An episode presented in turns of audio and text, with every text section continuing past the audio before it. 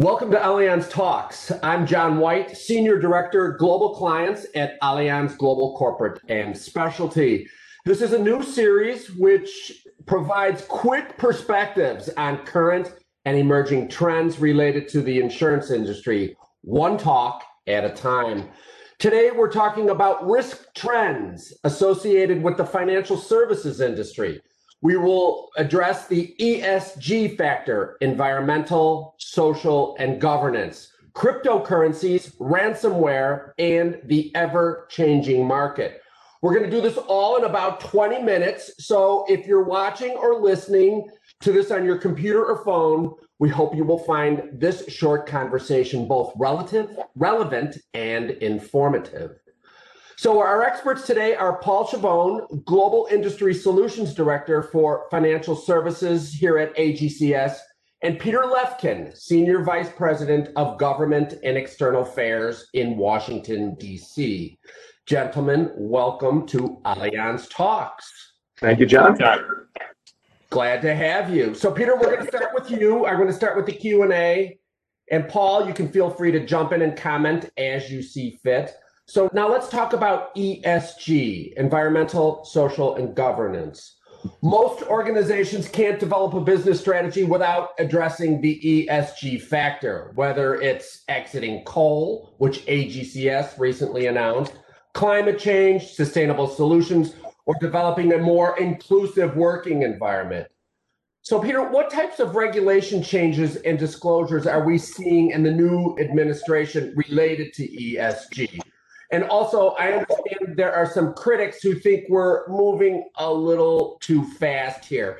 Can you uh, offer your comments and perspective on this?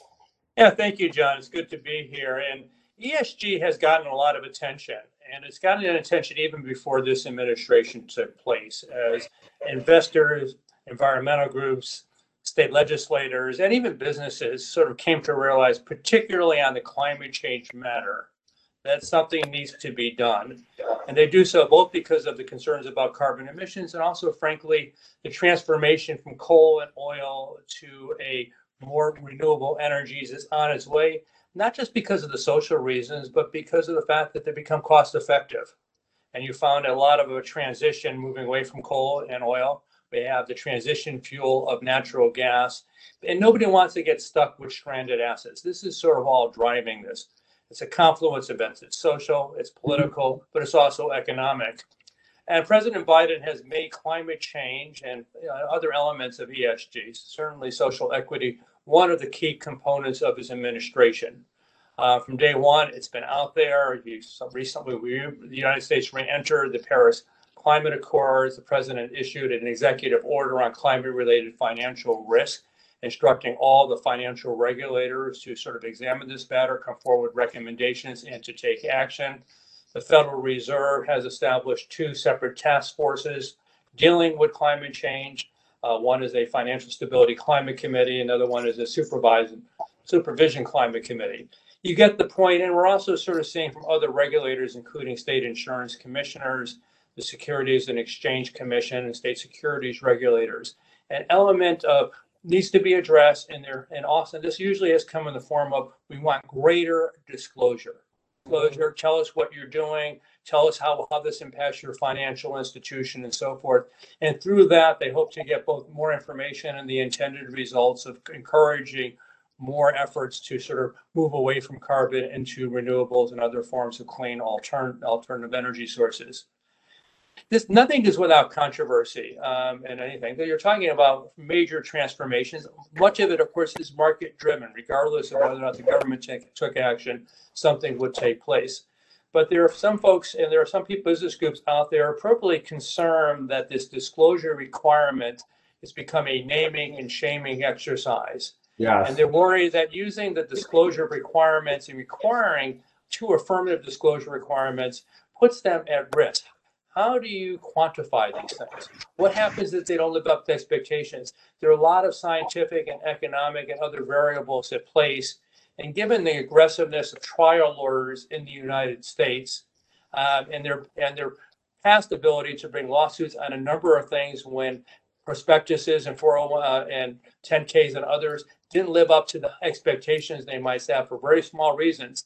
They're worried that disclosure could be an element not only to name and shame, but opportunity for them to be sued Sure. later on. Yeah, I mean, John, just to jump in, look, more disclosure requirements, clearly that's coming. Then you're gonna have more litigation, right? And so the executives of all these financial services companies, particularly the banks, uh, they need to be prepared. Uh, More disclosure could also, requirements leads to potential mishaps. You fail to disclose stuff. Peter's making a good point. How much we need to disclose? Uh, What's the consistency? You know, we saw uh, over 1,600 new laws and policies put in place, 164 different jurisdictions. One thing for sure, they're all inconsistent. So how Yeah. does a company, particularly a global company, how do they manage all that? Uh, you have uh, activists uh, now stepping out that they see that they have a newfound power and influence, and they're going to use it. They're going to use that on the hill when, uh, as Peter was saying, with the new administration, they're going to pressure the administration to get regulations, or they're going to do it as uh, a third party uh, to bring a litigation, or they're going to be an investor and, and, and try to force changes as much as we can. You know, in the past, compliance in these areas, we saw it as more voluntary. It's going to now be mandatory. You've got to comply with all Yeah. these different regulations over and over again. And you know, for us as an insurer perspective, what's the risk mitigation? How do you how do you kind of get around all this? Know that the disclosure is there. You know, identify all this ESG risks. Have internal committees. Make sure people take it very seriously. Make sure the C-suite is involved when it's when you bring in diversity issues or environmental issues, whatever they may be. Understand how it's going to all play out, and make sure that you have a plan for uh, these these inevitable regulations. Uh, look at things like green investments. We have uh, Allianz Global Investors as example. They have a, an area that's working with insurance companies, working with banks on how to invest in a green way. This is the Sure. new normal now, and this is what we have to right. take a look at. So more scrutiny, corporate wise, more regulation, perhaps more litigation, and don't overlook it. Correct? Correct. Absolutely. I mean, it's not just the federal government, but the states are taking actions too. And California and New York are juggernauts. All right. Okay, let's move on to our next topic, and it's a volatile one cryptocurrencies. Uh, they're growing at an exponential rate and are emerging as an asset class of their own. How is the government regulating these new innovative technologies? And do they have enough influential power? Power? And what is the central bank's position on this? Peter, can you answer? And Paul, jump in as you see fit. Yeah, they do. This is a it's an emerging area, and it really has only recently has it come up. Only the last couple of years have the uh, federal authorities and state governments come to recognize some of the dangers that are inherent with these emerging new technologies, particularly cryptocurrencies. Comes in several different forms. One, you have a lot of people out there who are sitting at home right now who uh, basically during COVID who are looking for ways in which to be innovative in their financial abilities. They go to Robinhood and all those type of things, and they're making sometimes very imprudent decisions. And they're being lulled into believing that all good markets last forever, and this is going to be their ticket to becoming a millionaire by the time they're 27. Well, it doesn't work that way. Uh, so you have that. You also have the currencies themselves are unregulated. Uh, therefore, they are used for all forms, types of forms, and nefarious purposes. Could be narco terrorism financing. It could be drug running. Could be fraudulent activities, fraudulent transfers. It could be tax evasion. You name it. These things can be there as they replace the traditional sources of banking, uh, which are regulated and which oftentimes serve as a watchdog to governmental authorities to protect the government and to protect individuals against the type of wrongdoing that might occur in an alternative form of currency. So this is where they are right now. They are trying to sort of get their arms around this. Central bankers generally don't like this. Governments don't like this. Uh, and that, there's a variety of reasons for this, some of which is the traditional financial sector, which would be the banking and insurance and so forth. We're regulated. We have all types of things. We have, and we're allowed to do lots of different things. But one of the things that's sort of the mandate upon this is we often serve as a, an additional force for the for the governments, federal and state, but mostly federal, to keep your eye out there. We need to know our clients. Uh, we have to adhere to certain rules. If we see suspicious activities, we're required to report it. our, our records are can be monitored and so forth. So the ability for people to engage in fraud while using traditional financial instruments is somewhat limited. So this is why the government sort of got, has stepped in this one. They created a couple of years ago the Cybersecurity and Infrastructure Security Agency within the Department of Homeland Security, and uh, this just getting going, but it's going to be it's an emerging problem. It's growing in prominence. We've seen a number of things over in just recent weeks. We've seen the you know the government of the Irish healthcare system sort of being taken over, and and, and also uh, the Danish central bank or the Danish banking industry sort of having having unleashed upon them some of these nefarious new technologies. Yes. Uh, John, from an insurer's perspective with crypto, it's volatile, it's up, it's down. Elon Musk sends an email, it goes down, it comes back up. So, from an insurer's perspective, it's very difficult to manage. You can't understand the risk necessarily. You can't price the risk. There's no yes. long term data. Um, so, right now, I see the markets generally holding back. There are a couple markets that will specialize in crypto, cryptocurrencies, crypto marketplaces. But I think the more traditional uh, insurance companies have kind of stayed back a little bit. And unless the particular uh, account or the particular customer has very, very good security measures in place, because clearly this is an era where the criminals want to get in. They want to steal the bitcoins. They want to, you know, is it a cold wallet? Is it a hot wallet? So it's it's something that is a bit wait and see. It is emerging. Insurance companies need to take notice. It's coming. Uh, but Peter, I think the other thing, right, is when they're going to digitalize normal currencies, right? When is right. the dollar going to be digitalized? The pound. I mean, this is all coming. This is all coming, but there's also an element of restraint, Paul, because you have this. You know, China likes this. That China has been one of the early adopters, and some people would say, "Well, that's a great thing. They're they're way ahead of us." Well, they're ahead of us because, frankly, in their society, they want to control everything. In our society, we have a healthy suspicion of the government and very strong concerns about our privacy. We certainly don't want nefarious activities, but we don't necessarily want the government looking at every every element of our lives, and we sort of keep them away. We have that that tension which exists and always will exist. So this uh, that's that's occurring there, and that's the concern that exists in the United States. Do you take this route? And if you take this route, there's two things that occur. occur. One, you have privacy concerns, and then if you are a conservative, you're wondering also, um, you know, where does how does this allow government to intrude upon business activities, or will this displace private marketplaces? Uh, and we can't answer that question right now.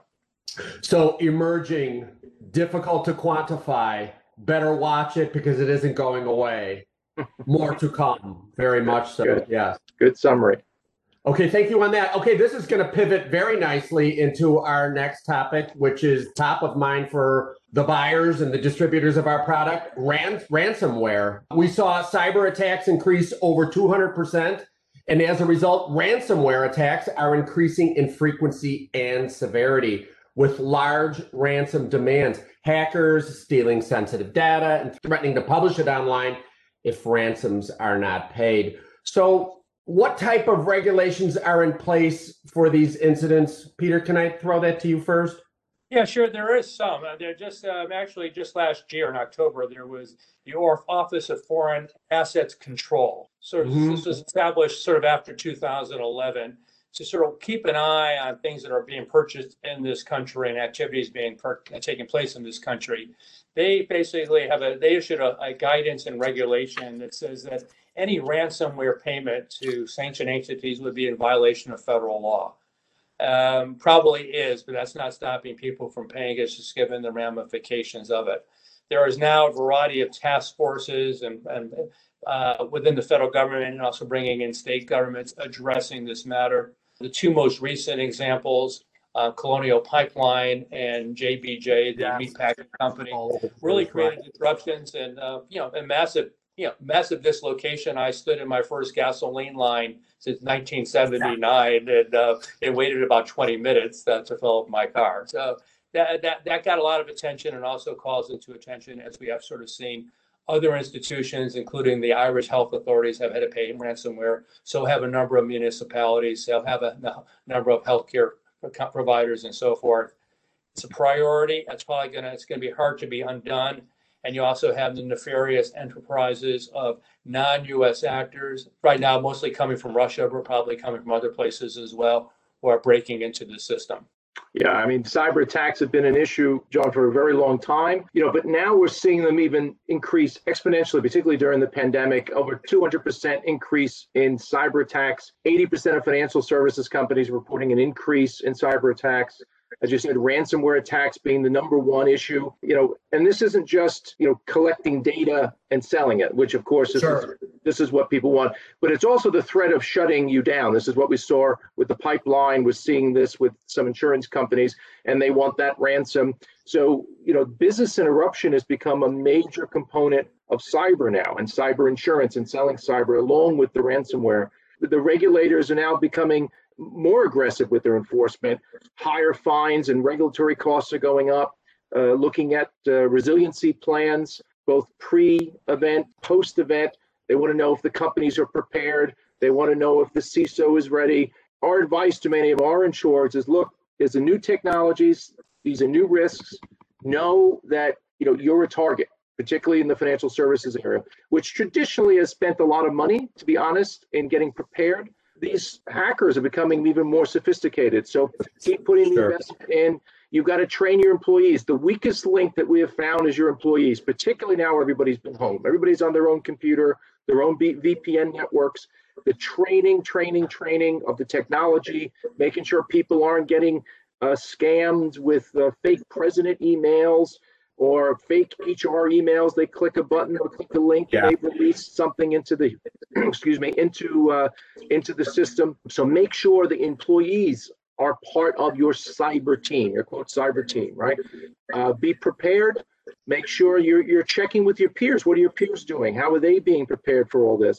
And uh, be prepared for the business interruption, not just your own, but also those companies that you rely upon in the in your supply chain if they go down you know, we look at cloud computing as a major this is a major threat. The cloud if a cloud computer uh, company goes down this is systemic risk globally. So insurers are very nervous about this as well. But know you're target be prepared safeguard your data. Uh, you know peter the, the issue keeps coming up and i'd love to hear your opinion about the hill about ransomware right? Everybody says well we shouldn't be paying these ransomwares and cyber policies this is what's prompting these type of attacks. And I was wondering if you've heard anything recently about any type of legislation that may be coming out, uh, or at least proposed. They have lots of legislation, all directed at cybersecurity and probably prohibitions on paying ransomware. But frankly, you're finding the affected companies, including and including and state and local governments, are paying it. Uh, the cost of not doing so is just too great. Uh, yeah. They're going to try to work to corral it that way. They will try to work to make sure that um, Bitcoin and other cyber currencies don't become the realm of circulation, although that's also a difficult one. And they're putting in a bunch of experts. Uh, they have a new head of the uh, it is the you know, Cybersecurity and Infrastructure Security Agency, really bright guy, uh, Christopher Krebs. He's made this a high priority, high priority for Department of Treasury, but it's not. It's easier said than done. And we're not the only nation, of course, doing this. So we're other nations are also being similarly afflicted. The question really is: Is are our science, uh, IT people, are they smarter than others? How do you create walls? How do you promote? One of the other elements is Paul talked about is you need to make businesses accountable. You need to make sure that the colonial pipelines and the JBSs in the world have better technology. Can they prevent this from occurring? And undoubtedly, they're probably all doing evaluations that they were probably somewhat deficient, as all companies would be, because we really we need to sort of build up the, the resiliency of, of a business to be able to fight and, and governments to be able to fight back.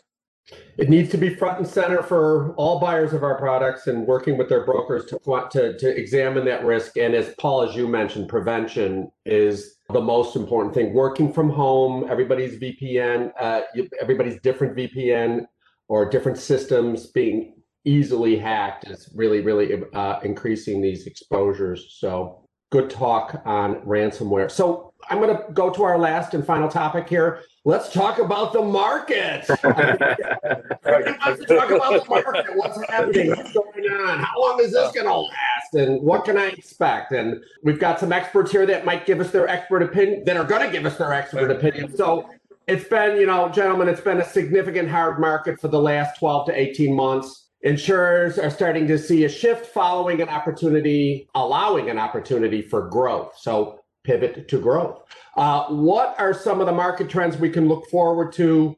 A, do you foresee an increase in growth via alternative risk solutions in the financial services industry? B, so what are some of the trends? And you see, you know, hey, this is costing too much. Let's go to alternative risk markets. Gentlemen, can you comment on that? Paul, why don't you go first with this? Because you're our financial yep. services expert. Sounds good. Sounds good. Thanks, John. Yeah. So yes, we've gone through a significant hard market. The, the, interesting thing with the financial services area is generally there's not huge peaks and valleys because it stays fairly consistent. But even with that in place, it has been a hard market. Uh, capacity has been reduced. So instead of putting up 25 million, companies put, put up maybe 10 million or 15 million. Sure. Uh, so more selective in the industry. So managing the portfolio, as we say, rather than a stock picker, you're, you're a portfolio manager. So that that will continue. I think the prices will continue to stabilize, but the capacity, I do not see companies jumping back in and, and, automatically overnight increasing from 10 back up to 25. I think the capacity level will stay about the same. So this would be for the more general market. The one market to watch is cyber. We just talked about cyber. That market is now going into a hard market. So you will see rates increases. Yeah, sure. You will see deductibles, co-insurance clauses that are put on policies, particularly around ransomware. You're going to see limits coming down. You're going to see more selective underwriting. So cyber is yet to really get into that hard market. But there is a pivot to growth, John. It's a very, it's a great way of saying it. Uh, Allianz as well. You know, it is time. We, you know, companies have uh, remediated their books. They've looked at areas that weren't performing. They've cleaned those up. It's now time to get back in the market and making sure that we're in the exact, not just the industry, but the portion of the industry that is profitable, that we know that we have excellence in underwriting and that we can perform better there. So I think the market will continue to change, but you'll see more selective underwriting from the carriers, uh, particularly in the financial services area. The alternative risk side, do you see a, yes. a shift over there? Is I you do. know standard markets are like cutting back on capacity. We got some new emerging capital out there. You see a, a more more moving there. Absolutely. So we've seen that over the past year. It will continue. So this is more use of captives, more use of alternative risk transfer. So, you know, multi-year, multi-line policy, structured deals. This has all come into play because, as you said, John, very well, that the price of the insurances are going up or the, the companies cannot get the limits that they want. So they're trying to find alternative ways. So this will continue. And I think this is this was very good for that market, the you know, going through the, the COVID and going through the hard market because I think companies looked at this area again. They will continue sure. to the space and it will continue to grow. Absolutely. Sure. So I'd be remiss if I didn't say, you know, from an alternative risk transfer standpoint, you know, we have uh, many experts in many different areas there, fronting and you know captives, uh, working with with uh, the, our clients' captives. So, um, uh, Peter, have you uh, anything to add on how you see it uh, in terms of the market? Yeah, I, well, Paul is certainly the expert, but I could just sort of sure. what I I'm sort of under what I'm seeing is probably a greater appreciation for the more traditional uh, financial intermediaries, banks and insurance companies, and so forth. Some of the you know you have seen a number of the private hedge funds, private equity firms are running into difficulties right now. These are the people who sort of offer an opportunity for the future, but now people are beginning to wonder will they be there for that future? Sure. And I would sort of, I anticipate a little bit of a retreat away from some of the esoteric elements of people who've been financing alternative risk, going back to the traditional insurance marketplace where both not only our clients, but our brokers also feel more comfortable. Sure. So at least the market from a financial services standpoint, yeah, prices kind of stabilizing, not a big jump back in for added capacity, at least from your standard markets they're still looking to reduce volatility and um, you know those types of things. So you're not going to see a big big pushback in in terms of push into the market in terms of limits moving forward. But um, and then on the uh, uh, certainly on the cyber side, uh, hardening as we speak, uh, really really starting to tighten up there. So which is normal, probably given some of the recent high profile incidences that have been happening in some of the big claims. So. Uh, great conversation. So, Peter, Paul, thank you so much for taking time to join me. Um, I know we could we could probably talk about this stuff for hours, but you've given us, you've given me some in- interesting feedback related to changes in legislation as it really relates to the ESG factors and cryptocurrencies. We talked about ransomware and the ever changing market. And we did this all in a very short fo- format. So thank you once again. Thanks, John. Thank you, John. Thank you, Peter. Sure, sure. And to our audience, if you would like to learn more, please visit our website to download the Allianz Risk Trends Report at agcs.allianz.com. Thank you all for listening to Allianz Talks, where we tackle today's insurance industry concerns one talk at a time. So uh, until the next time, I'm John White. Thank you.